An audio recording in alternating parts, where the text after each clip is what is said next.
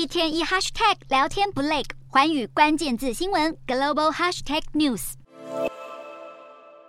中国解放军出动陆海空部队，连续三天围台军演，高调耀武扬威。就在区域紧张升温触顶的时刻，中国与日本官员十日在东京举行高级别海洋事务磋商，会谈气氛就如同两国当下军事对峙，紧绷到不行。日方在会谈中指责中国挑高紧张情势，并强调台海和平不管对日本或国际社会的安全稳定都至关重要。紧接着，日方官员也对东海与南海情势表达关切，呼吁中国海岸巡逻船停止进入日本海域，并中。终止与俄罗斯在附近海域的军事活动。虽然中方在会后并没有立即发布声明，但在同一时间，中国外交部召开例行记者会，完全没有要缓和紧张局势的意思。中国外交部在对我国文攻武吓，还要求国际社会认同自己的看法。马上就有记者提问：中国如何在军演的同时又获得国际信任？对此，汪文斌重谈一种老调，还回呛记者问题荒谬。在重申完一贯说辞后，汪文斌坚称中国维护台海和平，又大赞解放军东部战区对台军演是所谓捍卫国家领土完整的必要行动，但实际上这场必要行动恐怕才是严重危害区域和平稳定的罪魁祸首。